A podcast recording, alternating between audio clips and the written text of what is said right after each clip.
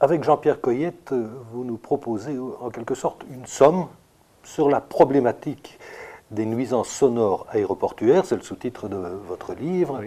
Euh, en reprenant, je dirais, les choses depuis le début, qu'est-ce que c'est un son, comment ça nous atteint, euh, et qu'est-ce qu'on peut faire autour d'un aéroport pour diminuer ça, ou minimiser ça? Voilà, on, s'est dit que la problématique est tellement complexe qu'on avait besoin de pédagogie pour démêler un petit peu les, fils de, l'écheveau qui s'est construit au fil des, années. Et donc on a souhaité euh, écrire un livre pas toujours facile d'accès, mais qui se veut pédagogique et accessible à toute personne concernée. Donc on cible aussi bien euh, la presse, les politiques, les riverains, les gestionnaires d'aéroports, euh, toute personne qui a envie de s'informer sur la, problématique. Mais comme vous le dites, on a voulu couvrir la problématique dans son ensemble. Donc, comme vous soulignez, le premier chapitre, c'est simplement une définition de ce que c'est qu'un son, parce que tout le monde ne le sait pas. Et un son, c'est simplement une, toute petite fluctuation de la, pression atmosphérique. Euh, et notre oreille s'est développée, comme celle de la plupart des animaux, au fil des, générations et des millions et des, milliards d'années, euh, pour développer une acuité extraordinaire. C'est-à-dire qu'on est sensible à des fluctuations de pression qui sont plus petites qu'un milliardième d'atmosphère. Donc quand vous regardez votre baromètre, vous avez 760 mm de mercure, et eh bien on est capable d'entendre une fluctuation qui est un milliardième de ça, et c'est ça qu'on appelle le bruit. Mmh, voilà, le bruit. Euh, pour rester sur la problématique des nuisances sonores aéroportuaires, cette fois, on ne peut pas dire que les choses vont spontanément s'arranger. Hein. Euh, je veux dire, quand on fait ah. l'état de la question aujourd'hui et ce qu'on nous projette pour dans une quinzaine d'années, par exemple, c'est ni plus ni moins qu'un doublement du nombre de passagers transportés. Tout à fait. Donc on a, on a une double problématique. On a, on, a une source sonore, qui est l'avion, dont on pourra parler tout à l'heure sur lequel on fait des progrès constants, je vous en parlerai, mais malheureusement ou heureusement, le développement du trafic aérien fait que l'amélioration sur chaque vol individuel est, plus que compensée négativement par l'augmentation du, nombre de, du nombre de vols. Et puis il y a une deuxième problématique qui est très visible à, à Zaventem au, fil des, décennies depuis, depuis que cet aéroport a été créé dans les années 20. Hein. Donc on paye aujourd'hui une décision prise sans trop savoir ce que le transport aérien allait donner il y a pratiquement euh, un siècle.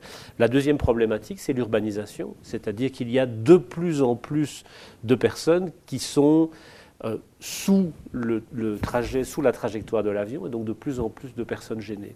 Et donc vous avez une, une gêne objective qui augmente et un nombre de personnes gênées qui augmente.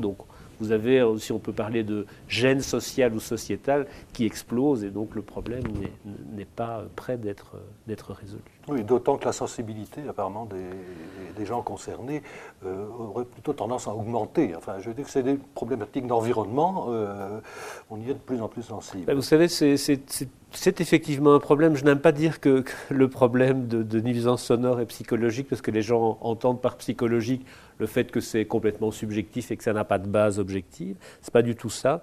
Mais vous avez raison de dire que c'est le type de problème quand on, commence à porter son attention dessus en se disant bah, cet avion de 6h30, euh, il me gâche la vie, eh bien vous n'entendez plus que ça. Alors que c'est vrai que certaines personnes vivent sans vraiment trop s'en rendre compte, mais dès qu'on a l'attention attirée, on ne, on ne, voit plus que ça, on ne ressent plus que ça.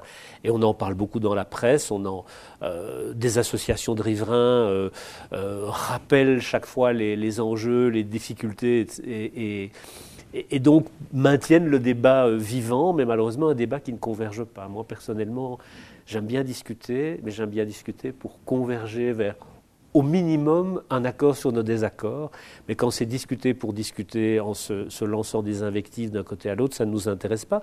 Donc peut-être un petit espoir un peu naïf, c'est que ce livre permettra dans certains cas de remettre un peu de, d'objectivité et, de, de, respect mutuel dans le débat. Oui, ou en tout cas de, se mettre d'accord sur une méthodologie, par exemple. Et certainement de se mettre d'accord sur une méthodologie, qui est un des problèmes euh, clés.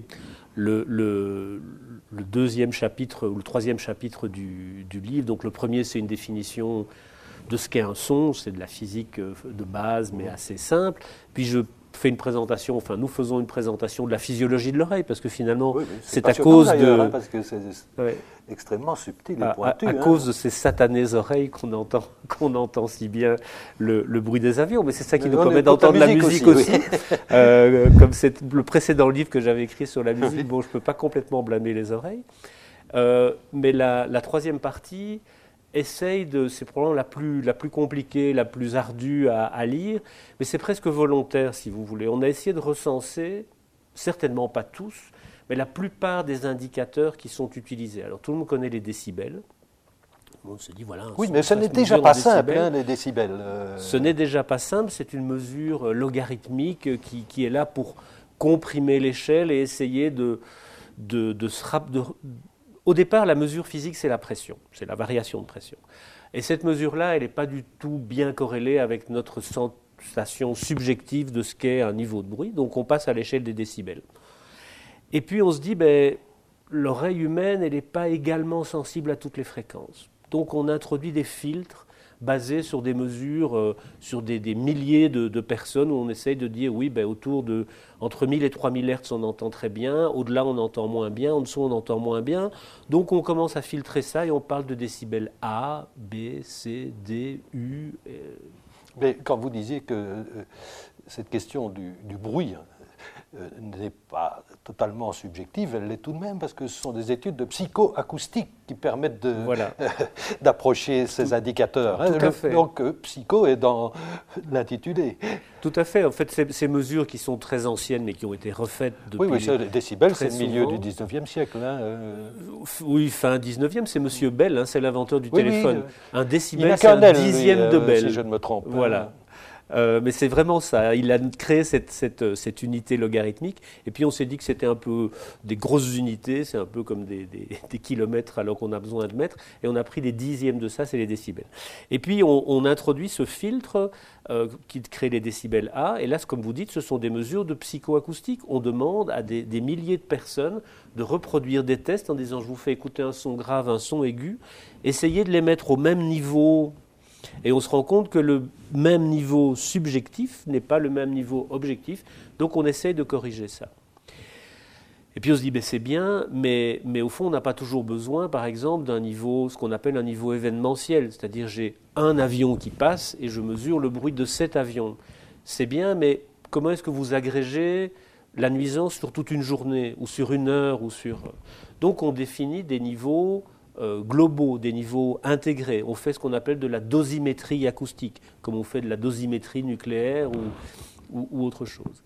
Et là aussi, ça a des définitions assez précises, mais qui sont quand même aussi la subjective dans un autre sens, dès qu'il y a une dimension presque politique ou, sociologique. Je vous donne un exemple. L'indice le plus utilisé en matière d'environnement, c'est ce qu'on appelle l'indice L, pour niveau, level en anglais, DEN, D-E-N. Day, evening, night. Parfaitement. Donc il y a, en fait, l'idée c'est, je fais une mesure du bruit global sur la journée, et on définit précisément ce que c'est que la journée, je crois que c'est de 7 à 7. Puis on définit une plage de 4 heures de 7 à 11 qui est la soirée, et puis une plage de 11 à 7 qui est la nuit. On fait trois mesures distinctes et on se dit, le bruit de nuit gêne plus que le bruit de soirée, qui gêne plus que le bruit de hein, journée. On pénalise. et donc on pénalise, on rajoute 5 dB au niveau de la soirée et 10 dB au niveau de la nuit.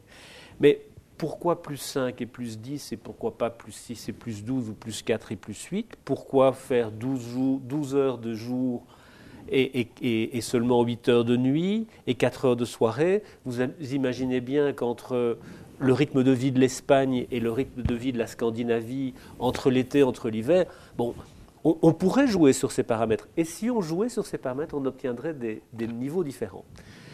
Mais c'est bien qu'on soit mis d'accord au niveau européen pour utiliser l'indice Elden. Oui, ceci dit, ça c'est effectivement euh, l'indice préconisé par la Commission européenne. Hein. il faut préciser parce qu'on va voir que euh, voilà.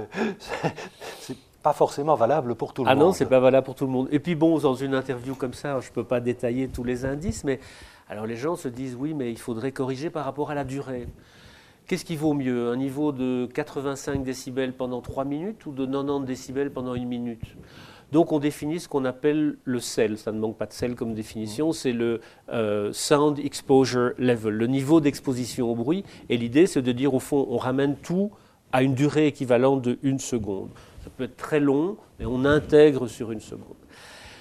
Très bien, mais alors après, euh, on, se dit, mais il faudrait euh, quand même un son grave, aigu, c'est un peu gros comme, euh, comme, distinction. Donc on introduit des bandes de fréquences, puis on, divise le signal en périodes, et puis on...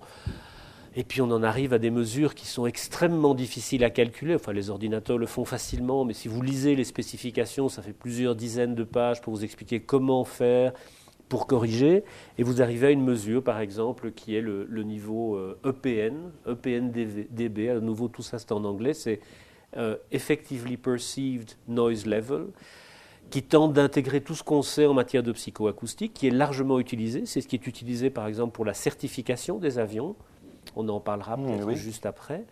Euh, mais ce n'est pas utilisé en termes de nuisance sonore aéroportuaire. Et donc, quand vous avez plusieurs mesures, on se retrouve au fond dans la situation du Moyen Âge, où quand vous achetiez votre tissu à Nivelles, à Wavre ou à Bruxelles, eh bien, la coudée n'avait pas la même longueur, donc on ne pouvait pas s'entendre, et les Nivellois disaient que les Wavriens étaient des voleurs, et les Wavriens disaient que les Bruxellois étaient des voleurs, et, personne ne s'entendait. Euh, Napoléon a apporté le système international, ce qu'il nous faudrait, c'est un système international utilisé partout de façon transparente pour la mesure de la nuisance autour d'un aéroport. Ça faciliterait la communication. On parlerait au moins sur le plan technique la même langue. Oui, parce que si on, prend, euh, si on reste en Belgique et qu'on prend le cas de la Wallonie, elle utilise de façon privilégiée un indice particulier.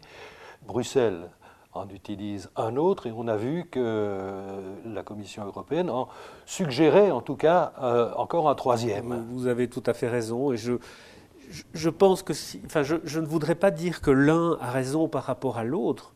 Chacun, de ces hein, chacun de ces indices a, un sens, a une logique, une histoire qu'on peut raconter qui dit oui, mais on trouve que c'est plus pertinent de mesurer ça parce que ça se rapproche plus de l'expérience des citoyens. Moi, je peux construire un argumentaire sur n'importe quel de ces indices. Ils sont tous construits par des gens raisonnables, sur des bases rationnelles. Mais par contre, euh, ce qui est irrationnel, c'est de ne pas choisir le même, de dire euh, nous, Bruxellois, on a le bon et les Wallons ont choisi le mauvais. Et les Wallons disent bah non, nous, on a le bon vous avez choisi le mauvais. Mettons-nous d'accord, choisissons un ou, plusieurs indices. Par exemple, je crois que c'est intéressant de.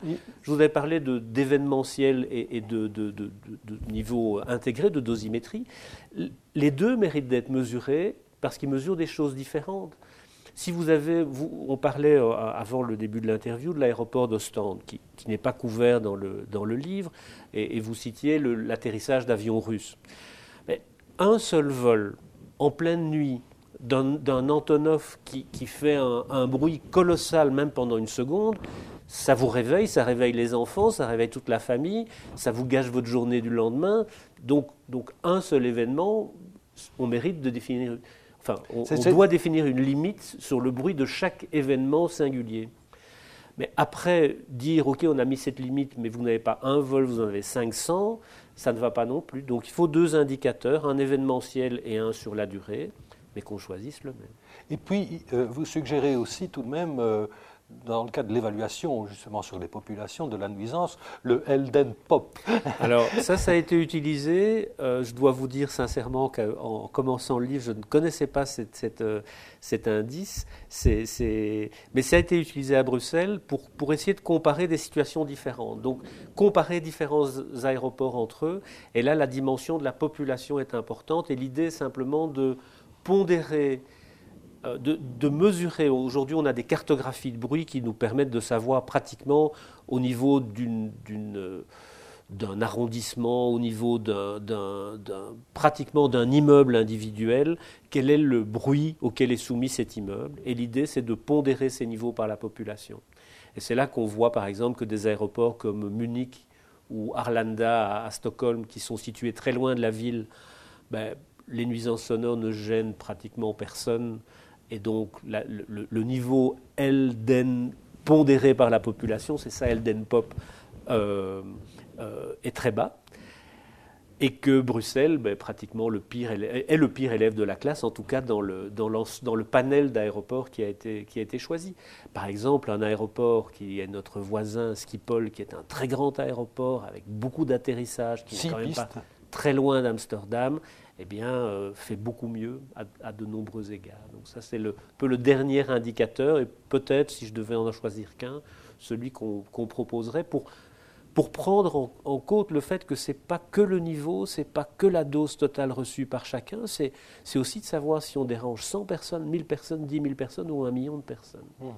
Et là, la situation, enfin là on anticipe un peu, mais la situation de Bruxelles est particulière. C'est un aéroport qui a trois pistes, mais à cause des vents dominants et, et de certaines infrastructures manquantes, c'est pratiquement toujours la même piste qui est utilisée, en tout cas pour les décollages de manière euh, largement dominante. Et cette piste, elle est dirigée droit vers la ville. Donc tous les avions décollent au-dessus de la ville.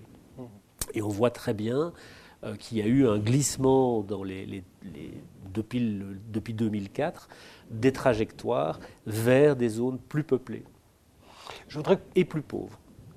Effectivement, hein, parce qu'il y a aussi un indice qui intervient, c'est le revenu cadastral. Et si on compare, effectivement. Euh, je, peux le citer tout de suite. Je, dois énormément, euh, même, si j'ai toute la responsabilité, nous avons toute la responsabilité sur le livre, mais, nous, nous, devons beaucoup aux études qui ont été faites par euh, Frédéric Dobrusquez de, l'ULB, de l'Institut de géographie, l'IGEAT de géographie et d'aménagement du territoire, de gestion de l'environnement et, du, territoire, et euh, qui a vraiment fait des cartographies extrêmement claires et qui a notamment croisé cette information euh, déplacement des pistes et revenu cadastral et qui montre que les, pistes ont, les, trajectoires ont glissé vers des zones à revenu cadastral plus faible et donc revenu moyen par ménage plus faible.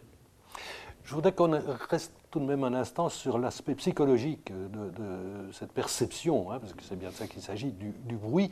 Euh, je veux dire que des bruits ne s'additionnent pas forcément. Euh, vous, évoquiez l'Antonov, euh, bon, il y a aussi cette, ce que vous appelez, je crois, la nuisance marginale, hein, mm. un concept intéressant aussi. Je veux dire, il suffit quelque chose qui, sorte de l'ordinaire et ça, et, je veux dire que ça gâche tout, hein, pour le dire comme ça cette perception du bruit, elle évolue beaucoup avec chaque individu, je veux dire en fonction de son âge, de son sexe, de ses conditions de vie, etc. S'il travaille ou pas euh, dans l'aéroport, par exemple. Hein, ah oui, il y, a des tas d'études. critères. Hein. Il y a des tas d'études qui montrent ça. Il y, a, un court paragraphe parce que justement, c'est quelque chose qu'on ne peut pas expliciter, mais qui, dit du, euh, du, du, subjectif au sujet. On essaye par ces indicateurs que j'ai décrits de mesurer, d'être plus proche de ce que l'individu moyen ressent. Mais l'individu moyen, il n'existe pas. Euh, on peut faire une moyenne, mais, personne n'est moyen. Euh, et, donc on, a documenté, enfin, dans la littérature sur le, sur le sujet, il y a des articles qui montrent une différence d'appréciation qui, qui, qui, dépend de l'âge, du sexe, du, niveau socio-économique, du niveau d'éducation, du rapport personnel qu'on entretient avec l'aéroport. Est-ce que je voyage beaucoup? Est-ce que je voyage peu? Euh, Est-ce que je travaille à l'aéroport? Est-ce qu'un de mes proches travaille à l'aéroport? Il y a deux cas que j'aime bien citer parce qu'ils sont euh, assez, euh, qui illustrent assez bien cette dimension. Le, premier montre que notre rapport au bruit est un peu lié aussi au fait que le bruit signifie le danger, hein, éveille notre attention par rapport au danger. Et donc il y a une étude qui a été faite où dans deux salles de, l'aéroport, on met un panel de 20 personnes. Euh, la salle est, fermée, mais sur un côté, vous avez des vitres qui donnent directement sur les pistes. Et dans la première salle, les gens sont tournés vers ces pistes et voient les avions atterrir et dans l'autre, ils tournent le dos et ne voient pas les avions atterrir. Mais un peu comme dans les, les, études médicales, on ne leur dit pas pourquoi ils sont positionnés comme ça.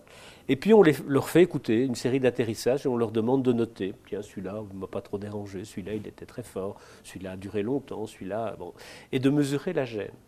Eh bien, quand on compare les résultats de ces deux panels, le panel qui tourne le dos éprouve une nuisance systématiquement plus faible que le panel euh, qui regarde les avions atterrir un exemple vraiment d'une dimension psychologique. Euh, un autre exemple que, j'aime bien, mais il est lié au bruit routier, mais c'est un peu la même problématique. Vous avez deux immeubles en bordure du périphérique d'une grande ville, et on demande aux habitants de noter la nuisance.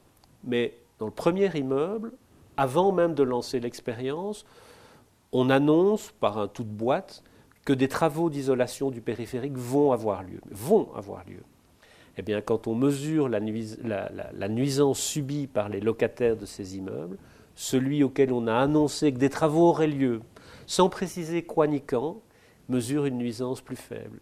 on leur a donné un certain espoir, on dit OK, on, sait que c'est pénible maintenant, ça ira mieux plus tard, eh bien, il y, a une différence. Donc ça, c'est très très difficile à quantifier, évidemment, hein, cette dimension euh, psychologique du, bruit. Ceci dit, le dernier exemple attire l'attention sur un élément important, c'est la communication. Si on communique bien, si on dit aux gens ce qu'on va faire, comment on va faire, quand on va faire, si on montre de la considération par rapport à ce qu'ils subissent en disant non, vous n'êtes pas des privilégiés qui voulaient voyager euh, mais qui ne voulaient pas subir les avions, et puis de toute façon c'est comme ça, et tant pis pour vous, on ne peut pas faire autrement. Si vous montrez de la considération, vous, réduisez déjà l'ampleur du, ressentiment, et, donc c'est quelque chose qui n'a pas vous été bien en quelque sorte, euh, ou plutôt vous augmentez le, seuil, de, tolérance. voilà. Et puis on explique, et puis on dit, voilà, on est d'accord qu'il y a un problème, on va faire quelque chose, on ne peut pas faire des miracles, mais voilà ce qu'on va tenter, parce qu'il y a des choses qui se font, il y a, des moyens d'action. On peut peut-être aborder le, chapitre avion à proprement parler, ce qui est plutôt ma spécialité au, départ. Peut-être qu'on n'en est pas conscient, mais je, reviens un moment sur Terre avec le problème des voitures. Moi, j'entends parfois des gens dire, bon, font les voitures, ça fait autant de bruit qu'avant. Roulez dans une voiture des années 70. Reprenez un, une vieille voiture des années 70. Vous allez voir à quel point c'était plus bruyant. L'énorme progrès qui a été fait. Donc on, ne s'en rend pas toujours compte, mais c'est pareil pour les avions. Chaque génération d'avions est plus silencieuse que la génération précédente. Le bruit des avions, pour simplifier, pendant la phase de décollage, ce sont les moteurs. Pendant la phase d'atterrissage, c'est l'aérodynamique liée à ce qu'on appelle les becs et les volets. Ce sont ces parties de l'aile qui se déploient pour augmenter l'importance de, l'avion. Sur les moteurs, des progrès énormes ont été faits pour réduire le, bruit, pour mieux comprendre les mécanismes de bruit. On a changé l'architecture des moteurs, on a créé des nacelles, donc la partie cylindrique qui entoure le moteur, avec des matériaux extrêmement sophistiqués pour absorber la plus grande partie du bruit généré par le moteur. Au niveau aérodynamique du vol, on a fait des progrès aussi mais c'est plus difficile de contrôler le bruit euh, à l'atterrissage, mais il est moins, moins invasif que le, bruit au, décollage. Donc des progrès, euh, des progrès énormes euh, ont, été faits sur les avions eux-mêmes, mais après aussi sur les trajectoires. on est tous les deux d'une génération, on a, on a, connu des décollages relativement doux, hein. on décollait, puis l'avion montait très progressivement. Maintenant, l'avion monte très brutalement, et puis il y a une rupture, ça fait toujours un peu peur, on se dit zut, les moteurs sont en panne, on va avoir un crash. Non, simplement le, le pilote réduit la poussée. L'idée est simple, c'est on monte très vite, ce qui demande les moteurs à fond, ce qui fait beaucoup de bruit, mais qui couvre une toute petite superficie. Et puis dès qu'on est suffisamment haut, on réduit les gaz, on vole presque en, silence, j'exagère, mais on vole euh, à, puissance minimale, euh, pour s'éloigner de la ville, et puis on remonte de nouveau dans une deuxième phase. Euh, voilà un travail au niveau des trajectoires qui a été fait, qui peut être optimisé, on peut encore les changer, les améliorer, et on les améliorera d'autant plus que les systèmes de navigation évoluent aujourd'hui, permettent de garantir, si on vous dit que vous devez faire votre premier palier à 3000 pieds, ce sera à 3000 et pas à 3001, et si on vous dit que vous devez tourner euh, au-dessus du waypoint XYZ, vous tournerez juste au-dessus de ce waypoint. À l'atterrissage, ce qui est gênant, c'est bon, le bruit euh, aérodynamique, je vous ai dit, on essaye de le contrôler, c'est plus difficile à contrôler. Mais ce qu'on doit absolument éviter, c'est les, les, remises de gaz. Zut, je suis un peu trop bas, je suis un peu trop loin, rub, je remets des gaz. Et donc vous avez une série de descentes, paliers, descentes, paliers, descentes, paliers. Très mauvais pour le bruit de nouveau aujourd'hui avec les systèmes de, pilotage automatique et de guidage par, par les balises de l'aéroport, vous pouvez faire une descente continue. Ça s'appelle CDO, Constant Descent Operation, et ça apporte un, un, mieux. Donc il y a des choses qui peuvent être faites au niveau de l'avion. Il y a des gros progrès, des énormes investissements qui sont faits parce que les, parce que les, avionneurs, moi j'ai beaucoup travaillé avec Airbus et avec Boeing, ils sont bien conscients que les problématiques de bruit, ça, réduit leur marché potentiel. Donc ils font des investissements, ils font des efforts. Et puis les compagnies aériennes et les, associations internationales comme IATA, etc., OACI font. IATA, ce, ce sont les compagnies aériennes, l'association des compagnies aériennes, et OACI, c'est les aéroports. Euh, font des, travaillent ensemble pour définir des procédures d'approche, des procédures de décollage, qui sont des procédures à moindre, à moindre bruit. Donc là, on fait des progrès. Ce qui manque parfois, c'est euh, les pénalités pour les gens qui ne jouent pas le jeu. On définit des règles, on, essaye d'apaiser la colère de la population en disant bon, on, va faire ça et ça va être bien fait. Il est évident qu'un pilote qui dévie de 1 degré de sa trajectoire, je dis 1 degré au hasard, mais qui dévie un peu trop de sa trajectoire parce que ça l'arrange, eh bien, il doit être sanctionné, parce qu'on doit l'obliger à suivre ces, trajectoires. Mmh. Donc, on a fait beaucoup du côté des avions déjà, euh, mais il y a quand même deux choses à remarquer, c'est qu'à un moment donné, euh, on cale un peu, hein, parce que bon, les, moteurs, ça va plus tellement, euh, en tout cas, euh, s'ils restent sur le principe actuel, ça va plus tellement évoluer. Sans quoi, euh, je ne sais pas ce qu'il faudra faire, mais ils vont frotter par terre. Hein, oui, je, regrette beaucoup de ne pas avoir l'idée géniale qui transformerait les avions en avions silencieux, mais je crois que l'avion silencieux est un, est, est un mythe pour l'instant. On y arrivera peut-être, on trouvera peut-être des nouvelles technologies. Je vous donne un exemple je pense ne dévoiler aucun secret. Euh, euh, les avionneurs ont travaillé sur une nouvelle technologie qui s'appelle les technologies CROR. C'est un nom assez horrible. C'est deux rotors contrarotatifs. Ça avait déjà été fait, deux hélices qui tournent en sens inverse et qui sont ouverts. Le haut de CROR, c'est ouvert, euh, sans carénage. Euh, l'idée était de dire qu'avec cette technologie moteur, on pouvait réduire la consommation et réduire la pollution en termes de CO2 et en termes de, NOx, d'oxyde d'azote. Mais par contre, en termes de bruit, ça aurait été calamiteux. Donc on est un peu sur, euh, le front de Pareto. C'est-à-dire, le front de Pareto, c'est quand on ne peut pas améliorer quelque chose sans dégrader quelque chose. Et malheureusement, on, a développé ces, réacteurs de manière tellement fine depuis des décennies qu'on peut objectivement pas faire beaucoup mieux. Il faudrait une rupture technologique et je pense que personne ne sait d'où elle viendra.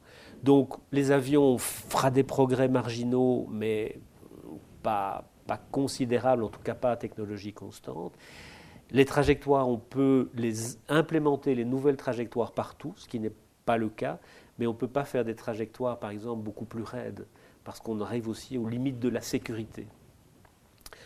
Un, dernier point sur les avions, c'est aussi, je pense, quelque chose d'intéressant dont on n'a pas forcément conscience, c'est que un avion est un produit, un, produit euh, qui, qui, dure extrêmement longtemps. Probablement en matière industrielle, c'est ce qui a avec les, les, usines, c'est ce qui a la durée de vie la plus longue. Si vous pensez au 747, c'est un avion qui a été dessiné dans les années 60, construit à la fin des années 60. Je crois que le premier vol est de 70 ou 72, enfin bon, début des années 70, on en fabrique encore. Et un avion individuel vit 25, 30, 35 ans. Donc ça veut dire que ce produit, entre sa conception et, peut-être sa fin de vie, aura duré 70 ans, 80 ans. Bien entendu, l'architecture a changé, les moteurs ont changé, mais enfin la forme générale, les dimensions générales sont restées les mêmes. Donc on est là face à un problème, c'est que si chaque avion individuellement fait moins de bruit aujourd'hui, les nouvelles générations, ben, il faut 10, 15 ans, 20 ans avant que cette nouvelle technologie ne pénètre complètement dans la flotte. Il y a, un diagramme qui montre très bien ça euh, euh, dans, le livre, qui montre que entre le moment où on dit par exemple que des avions chapitre 2 ne peuvent plus voler, et le moment où le dernier chapitre 2 disparaît, il y a pratiquement 15 ans qui, qui s'écoulent parce que parce que voilà, on ne peut pas acheter un avion qui a 10 ans ou 15 ans, c'est un trop gros investissement. Vous évoquez donc la question des chapitres 1, 2, 3, 4 et bientôt un chapitre 14. Euh, en fait, ça fait référence justement à l'OACI, l'Organisation de l'Aviation Civile Internationale, qui a défini des, euh, des critères de certification du point de vue du bruit pour les avions. Hein, et donc euh, la partie, je dirais, du traité qui s'occupe de ça est divisée en chapitres. Et c'est pour ça qu'on parle de. Oui, je me souviens très hein. bien quand, quand j'ai commencé à entendre ça, ça me paraissait un peu magique et je ne comprenais pas pourquoi on disait ça, cet, cet avion-là est chapitre 2, celui-là chapitre 3 et chapitre 4. Il n'y avait pas de 1, il n'y avait pas de 5, il y avait. Bon, bref. Comme vous dites, ce sont des chapitres d'une annexe à la norme euh, qui, qui, qui, précisent qui précise ça. Euh, et un chapitre 14 est, mis, en route pour mis en route. Pour 2018, c'est bientôt. C'est bientôt. Et donc un avion, un nouvel avion qui sera certifié en 2018 devra répondre aux normes chapitre 14. Mais évidemment, il restera encore pendant des années des chapitres 4. Chapitre 3 tend tout doucement à disparaître, mais c'est long. Hein. quand on a commencé à connaître les problèmes euh, ici à, Zaventem et qu'on en parlait beaucoup au début des années 2000, on parlait des chapitres 2 Eushkité. C'était des chapitres 2 auxquels on, avait rajouté mais il n'y a pas d'échappement supplémentaire. d'échappement supplémentaire. Donc, euh, alors ça aussi, c'est utile d'avoir cette, cette, norme qui décrit très très bien comment les avions sont certifiés. Euh, et, et, on voit des progrès continus, mais malheureusement, les progrès techniques, il y en aura encore, mais il faut maintenant rajouter euh, un deuxième volet qui est euh, qui, est agir sur euh, des choses qui ne sont pas aéronautiques, qui est de la gestion du territoire, gestion des horaires d'ouverture, gestion des compensations. Euh. donc là, on arrive à la problématique de nos aéroports belges. Oui, il faut tout de même noter aussi que si on passe du côté des aéroports, ils doivent faire des études de bruit. Euh, quand ils font des études de bruit, donc ils partent d'une situation théorique. Ils regardent les, vols qui partent et qui arrivent euh, dans l'aéroport, euh, ils regardent vers quelle heure, etc. Enfin, ils regardent beaucoup de choses et ils regardent notamment à quel chapitre appartiennent les avions qui viennent ou qui partent. donc là aussi, on l'utilise pour certifier hein, les avions. Les avions ont une étiquette sur le front, si je puis dire, chapitre 2, haute. Ça veut dire que ils ont un indicateur de bruit qui est conféré hein, euh, en, quelque sorte. Et c'est ça dont on tient compte quand on fait les études d'impact au niveau bruit euh, dans les aéroports. Hein. Euh, donc c'est encore une fois un indice supplémentaire, hein, parce que je veux dire, ou un indicateur supplémentaire, parce que pas, ça ne rentre pas dans le cadre des aéroports, ça ne se servent pas de ça. en fait, il faut savoir que quand on voit une carte qui est un plan d'exposition au bruit, comme on en fait, comme la loi oblige, tout le monde à le faire et de le revoir régulièrement, ce plan d'exposition au bruit, ce n'est pas une mesure du bruit réel à un instant donné ou sur une période donnée. C'est une projection où on se dit, tiens, voilà, on sait combien d'avions, combien d'avions de quel type. et puis on fait une modélisation avec un logiciel qui est accepté internationalement, mondialement, euh, et qui est développé par, euh, aux, États-Unis, et qui permet de dire, ben voilà, tel avion qui décolle dans telles conditions, euh, avec telle, telle, telle trajectoire imposée, va générer tel bruit au sol, et puis on additionne, on arrive à une cartographie. Mais il s'agit vraiment d'un calcul ex ante, euh, théorique. Et évidemment, j'en reviens à l'idée que si les avions ne suivent pas, si la flotte n'est pas celle qu'on croyait, si les horaires et les fréquences ne sont pas celles qu'on croyait, et si euh, les avions ne suivent pas les trajectoires prescrites, on, va dévier. Donc c'est très important qu'il y ait un, contrôle euh, et des sanctions pour les avions qui ne... Soit si on a plus d'avions que prévu, soit si ce ne sont pas les mêmes avions, soit si les trajectoires ne, ne, sont, pas, ne sont pas suivies. Donc on en arrive ici euh, à l'aspect gestion de l'environnement des aéroports. Hein. Euh, je dirais que la question des avions, c'est une sorte de mesure préventive, hein, c'est-à-dire que mm. essayons de diminuer ça, mais à partir du moment où euh, on ne peut pas descendre en dessous d'un certain seuil de bruit, qu'est-ce qu'on peut faire euh? Alors, bah, le, livre sans, enfin, ne, ne, donne de leçons à personne et ne, délivre pas ni des diplômes ni des bonnets d'âne, euh, mais notre analyse nous pousse à dire que même si la situation n'était pas parfaite au départ, les aéroports wallons s'en tirent bien. Euh, produisent une gêne qui est maîtrisée. Donc je vais un peu décrire la situation de, Liège et Charleroi. Alors ce sont deux aéroports différents. Liège c'est plutôt du fret, c'est essentiellement du fret, un peu de passagers. Charleroi ce sont des passagers. Ils ont une histoire différente, une fréquentation différente, mais au fond ils sont au moins traités de la même façon. Ce sont deux aéroports qui n'ont qu'une piste, qui sont situés relativement près d'une grande ville, Liège et Charleroi, euh, mais qui sont sous la tutelle d'un seul pouvoir, qui est le pouvoir du, gouvernement, du gouvernement wallon. Ce, que ce qui se passe dans ces deux aéroports, c'est que un plan d'exposition au bruit a été défini, clairement sur base d'hypothèses réalistes, et a permis de définir euh, quatre zones qu'on appelle A', B', C', D', qui correspondent à des niveaux de nuisance de 70, 66, 62, enfin bon, je ne vais pas les lister toutes, et euh, qui associent à chaque zone euh, une certaine politique, mais qui est clairement établie. Donc vous pouvez aller regarder sur le plan et dire ah ben tiens, je suis en zone C', alors que moi je suis en zone A. Eh bien, si je suis en zone A, euh, je, je, peux être exproprié, je peux revendre mon bien dans des conditions économiquement favorables, en tout cas correctes, ou je peux demander l'isolation de mon bâtiment avec une obligation de, résultat, ou bien je peux euh, euh, obtenir, si je suis dans une autre zone, une prime au déménagement si je suis locataire, ou je peux obtenir l'isolation, euh, un certain budget pour isoler mon bâtiment. Mais en tout cas, les conditions sont très claires et il y a une sorte de droit d'appel.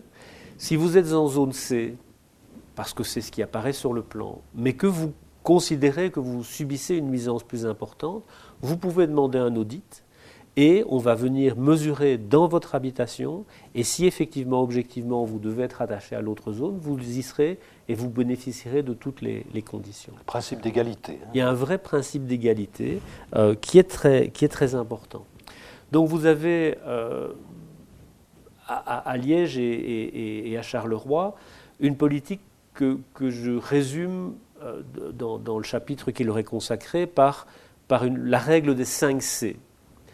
Euh, d'abord, il y a une concentration des vols. Les trajectoires sont contrôlées. On essaye, par cette concentration des trajectoires, de minimiser le nombre de personnes qui subissent euh, une nuisance importante. Ça se mesure par ce qu'on appelle l'empreinte au sol. Vous voyez, c'est une, zone sur la carte à l'intérieur de laquelle les gens subissent une nuisance déterminée. On essaye de minimiser cette surface. Donc, concentration des vols. Deuxième chose, c'est une compensation. Vous, subissez une nuisance, on le sait, on le voit, on le reconnaît, et on vous propose, en fonction du degré de la nuisance, une compensation qui est la même pour tout le monde et qui vous permet soit d'aller habiter ailleurs, soit de, rendre votre habitation vivable malgré les nuisances. Je ne dis pas que je voudrais vivre en zone A', je dis que les gens qui vivent en zone A' subissent un dol qui est euh, reconnu, mesuré et pour lequel une compensation claire, transparente et identique pour tout le monde est présente. La, troisième dimension qui est, relativement efficace dans les aéroports wallons, c'est la communication. De nouveau, il y a plusieurs sites internet de la SOAR, les aéroports ont leur propre site, mais avec un contenu constant.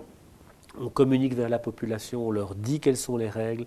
Euh, donc cet aspect communication est central. Il y a un contrôle des trajectoires, comme je disais, pour éviter que, le choix d'un pilote de changer de trajectoire ben, ne mette à mal finalement toute cette politique. Alors moi, Jean-Pierre Coyette, mon co-auteur, a, siégé pendant plus de dix ans à l'autorité de contrôle des nuisances aéroportuaires en région wallonne. Moi, j'y ai euh, siégé très, très brièvement. Eh bien, il y a à l'intérieur de cette autorité une commission qui gère les trajectoires inhabituelles et qui est appelée à décider si le pilote avait raison de choisir cette trajectoire pour des problèmes de, visibilité, une obligation d'attente, enfin s'il y avait des critères objectifs pour le faire, et si ce n'est pas le cas, il y aura une pénalisation. Donc tout ça, c'est important. Oui, euh, il faut tout de même noter que ce n'est pas cette euh, agence indépendante hein, de, contrôle de des nuisances euh, sonores du côté wallon qui qui inflige la pénalité. hein. Non, non, tout à fait. Alors, et, et, ce qui est important à signaler aussi, c'est que du côté ministériel, on n'a pas vraiment mis en œuvre euh, ce qui vous, permet de, vous avez raison. de, de, faire fonctionner ces pénalités. Vous hein. avez raison, il y, a eu, il y a eu des couacs et une certaine paresse, je dirais, législative, qui a fait que le règlement qui permet d'imposer les sanctions fait que ces sanctions ne sont pas imposées, mais pour avoir vu les chiffres, en fait, ces trajectoires inhabituelles ne représentent que 1% ou 2% des trajectoires. Et, donc, heureusement, heureusement quelque part, la peur du gendarme a, a, fonctionné et les trajectoires sont suivies. Ceux qui ne jouent pas le jeu, pour l'instant, ne peuvent pas être légalement pénalisés. Donc, vous avez raison, c'est une petite incongruité. Mais la, la, le dernier, oui, c'est point, dit concentration, compensation, communication et contrôle. Le dernier, c'est la continuité on a, à peu de choses près, la même politique qui est suivie depuis longtemps. Les gens la connaissent, les gens y sont habitués. Et autour de Charleroi, chacun sait qui habite en zone A, B, C, D. Et donc, il y a, pour être précis, il y a le PEB, plan d'exposition au bruit, et puis il y a un PDLT, plan de développement à long terme, qui lui fait des hypothèses sur la croissance du trafic. Et qui donc, ça pourrait gêner, loin, ce qu'il faudrait faire, etc. Et donc les règles sont un peu différentes suivant que vous êtes en zone a, B, C, D ou A', B', C'. Mais là, on rentre un peu dans les détails. Donc, pour moi, la gestion des, des aéroports wallons est exemplaire. Tout peut être amélioré, mais par cette euh, concaténation des, des, des 5 C. Est-ce qu'on ne euh, pourrait pas en ajouter peut-être un, un, sixième qui, qui serait concurrence? Euh, On a bien réparti les tâches entre Charleroi et, et Liège. Hein. On oui. a dit fret d'un côté, euh, passager de, de l'autre. On ne cherche pas à s'arracher des vols. Euh. Vous avez raison, vous avez raison. Ce qui permet de façon plus sereine d'imposer des restrictions horaires.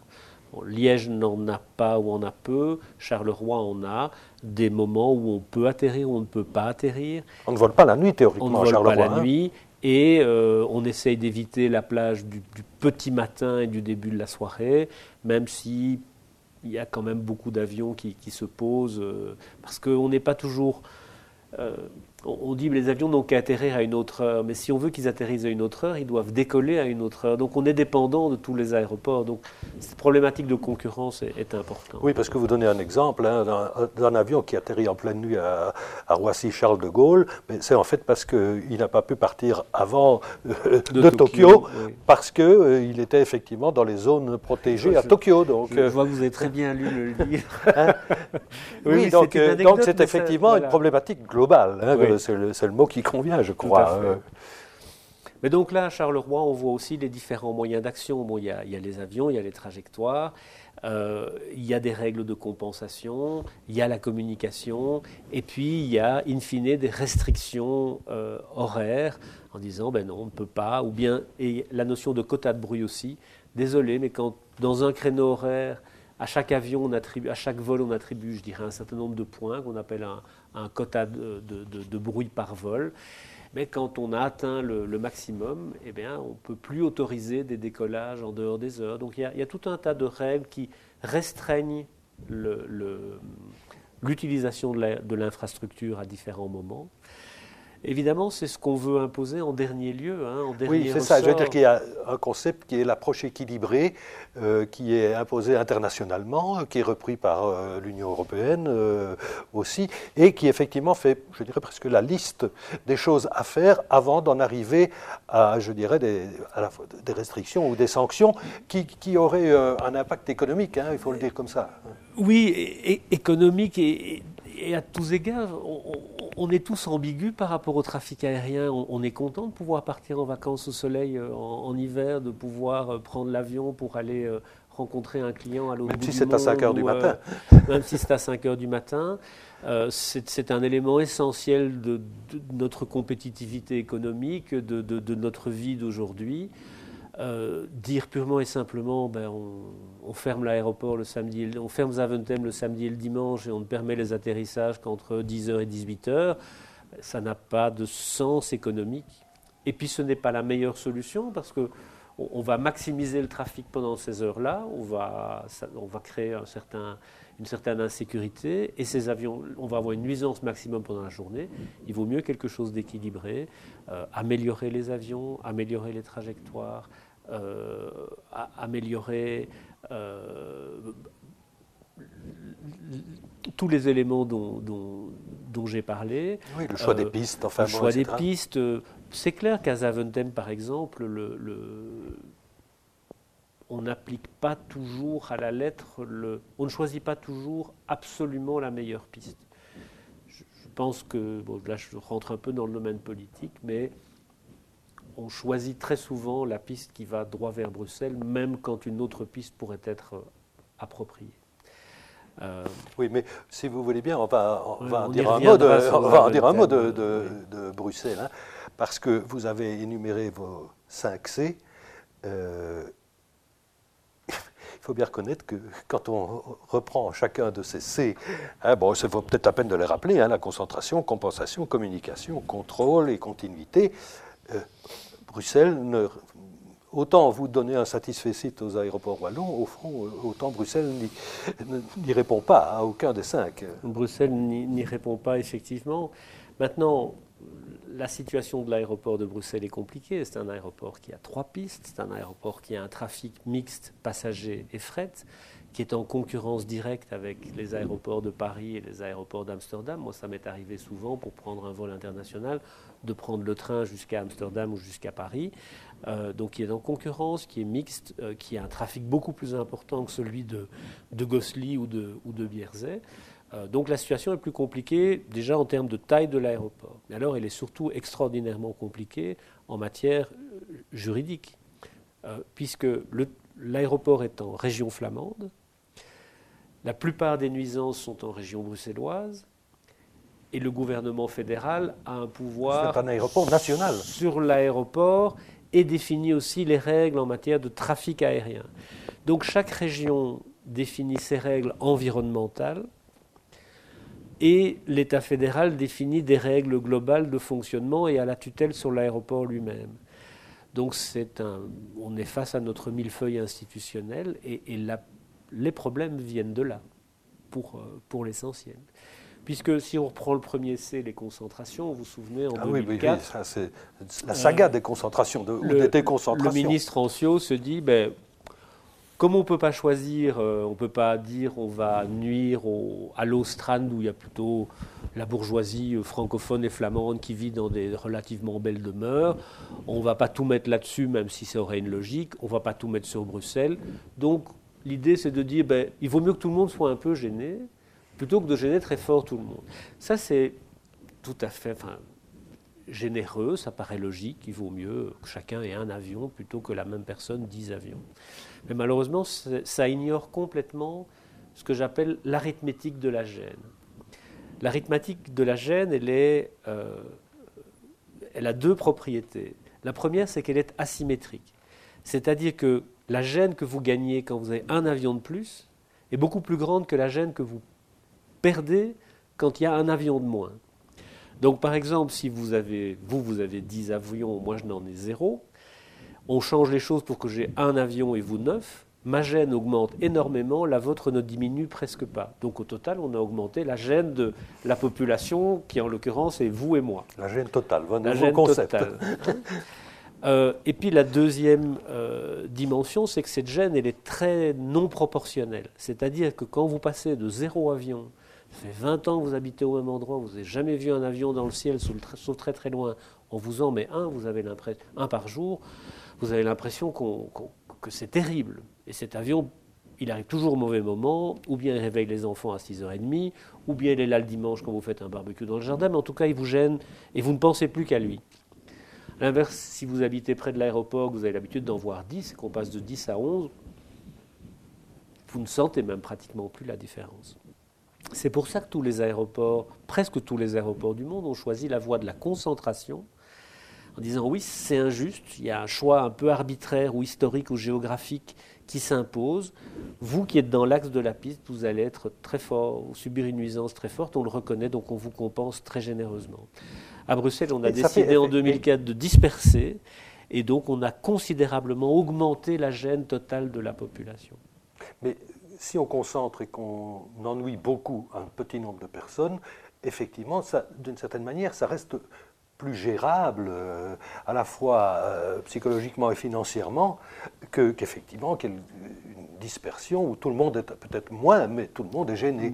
Parce que là, ça, c'est impossible à résoudre. Mais vous voyez bien avec la géographie de, de, la périphérie bruxelloise que si on choisit d'éviter Bruxelles, eh bien, on va survoler assez longtemps la région flamande. La région flamande n'a, en tant que région autonome, aucun intérêt à dire mais oui, avion, venez voler au-dessus de mon territoire. Et je ne les blâme pas, je, je, comprends, c'est toujours l'idée not in my backyard. Moi, je, euh, actuellement, ils survolent Bruxelles, qui continue à survoler Bruxelles, puisque Bruxelles, c'est pas moi, c'est quelqu'un d'autre, c'est une tierce personne.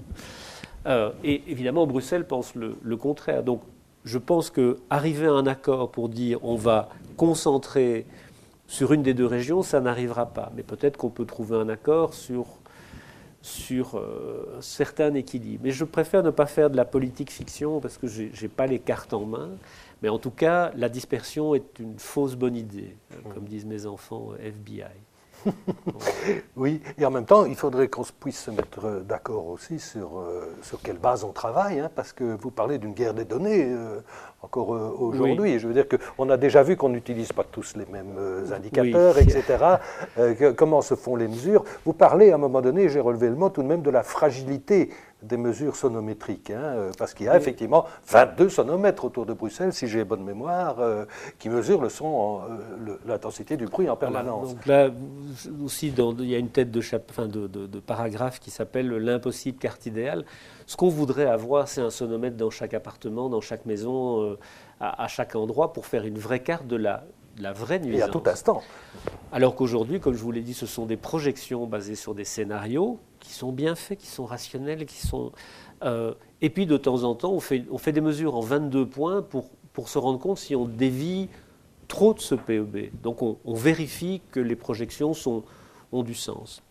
Donc là, il y a une certaine fragilité, on peut certainement, euh, on peut certainement mieux faire, de manière à avoir des données plus objectives. Mais le principal problème, il est, il est politique, il est dans cette volonté de déconcentration des vols, ce qui rend aussi toute compensation impossible. Parce que si vous, si vous gênez, si, si vous avez 10 000 propriétés ou 10 000 immeubles à indemniser ou à isoler, vous pouvez le faire. Si vous en avez un million, c'est absolument impossible, d'un point de vue pratique, d'un point de vue budgétaire, d'un point de vue... Euh, euh, donc on a cette, impossible euh, euh, compensation des personnes qui sont actuellement lésées par un, niveau de bruit trop, trop important. Puis l'aspect communication est aussi très mal géré, puisque, puisqu'on est dans un antagonisme complet. on ne sait pas à qui s'adresser. Donc on, vous, connaissez, enfin je ne connais pas analytiquement tous les procès qui ont été intentés, toutes les, les les référés qui ont été euh, introduits sur cette problématique, mais il y en a une, énorme quantité. Le bourgmestre de Kreinem dépose plainte pour ceci, le bourgmestre de Woluwe dépose plainte pour ça, tel bourgmestre s'associe, mais la région flamande euh, contredit et attaque dans, une autre direction. Donc on n'est pas du tout dans le dialogue euh, et, on ne peut pas arriver à un accord de, cette manière-là. Et la communication est très mauvaise. Le meilleur exemple de mauvaise communication, ça a été le plan Watley.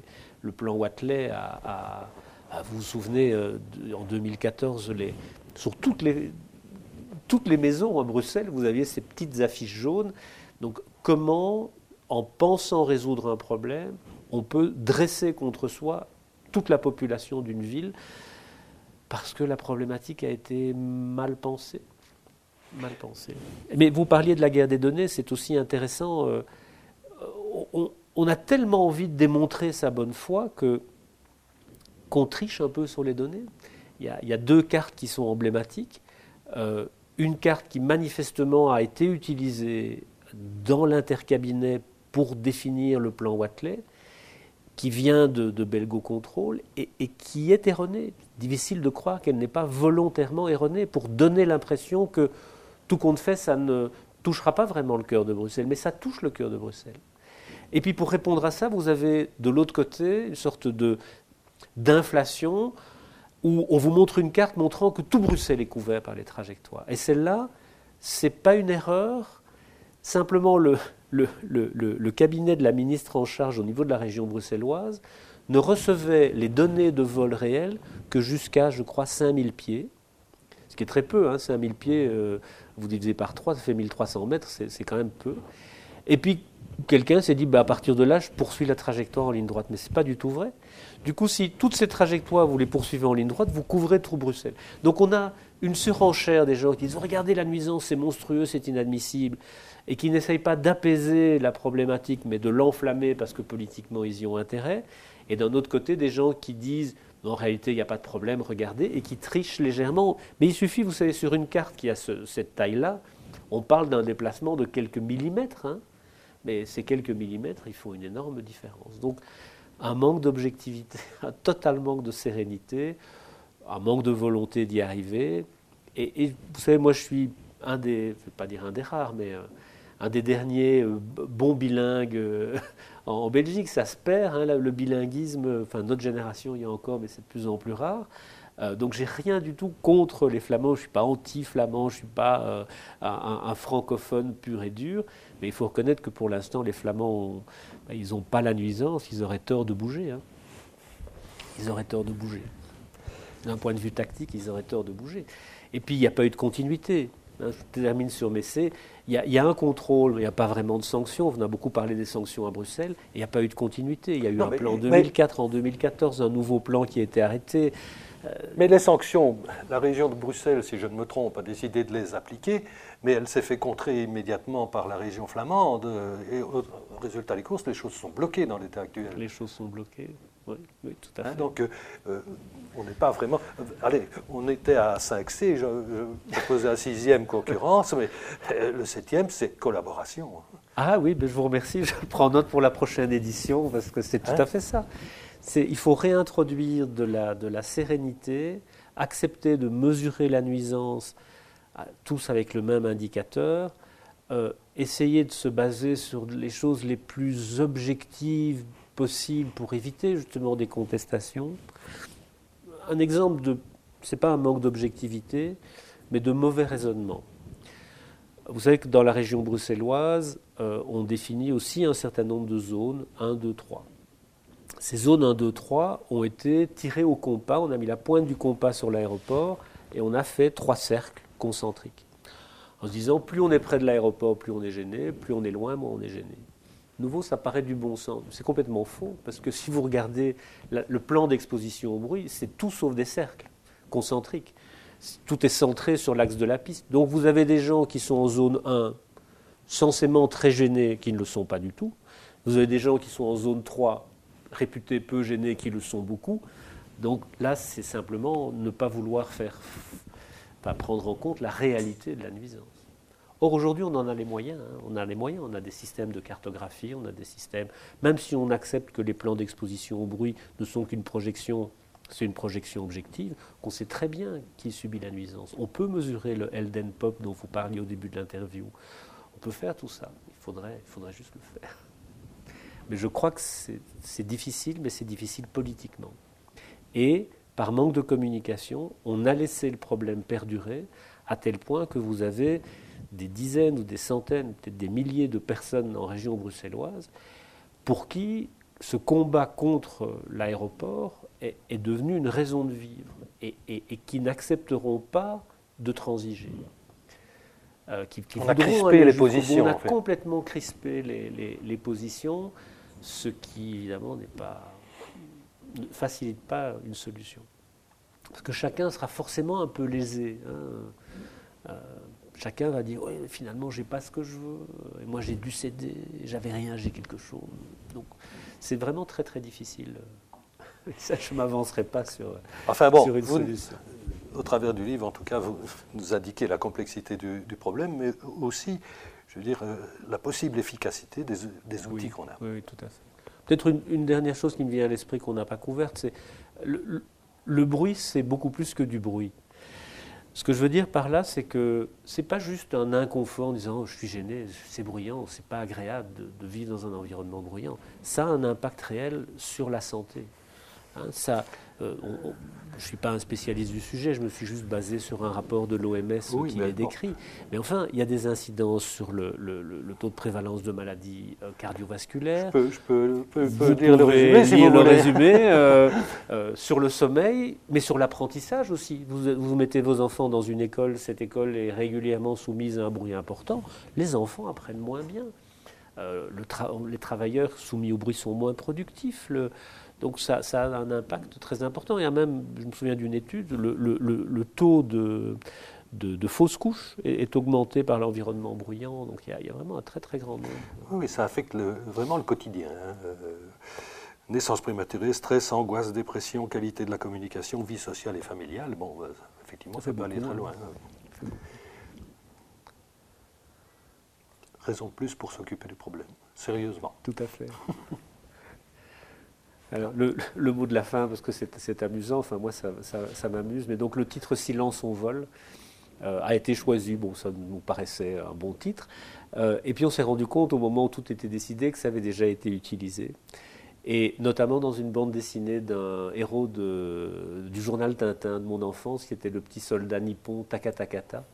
Et donc j'ai contacté Joël Azara, qui a bien voulu qu'on réutilise le titre et qui a permis aussi qu'on insère une planche de l'album dans le livre. Et j'aime toujours bien faire référence à la bande dessinée aussi. Et là, effectivement, on vole en silence. Tout à fait. Il a trouvé la solution. Merci beaucoup.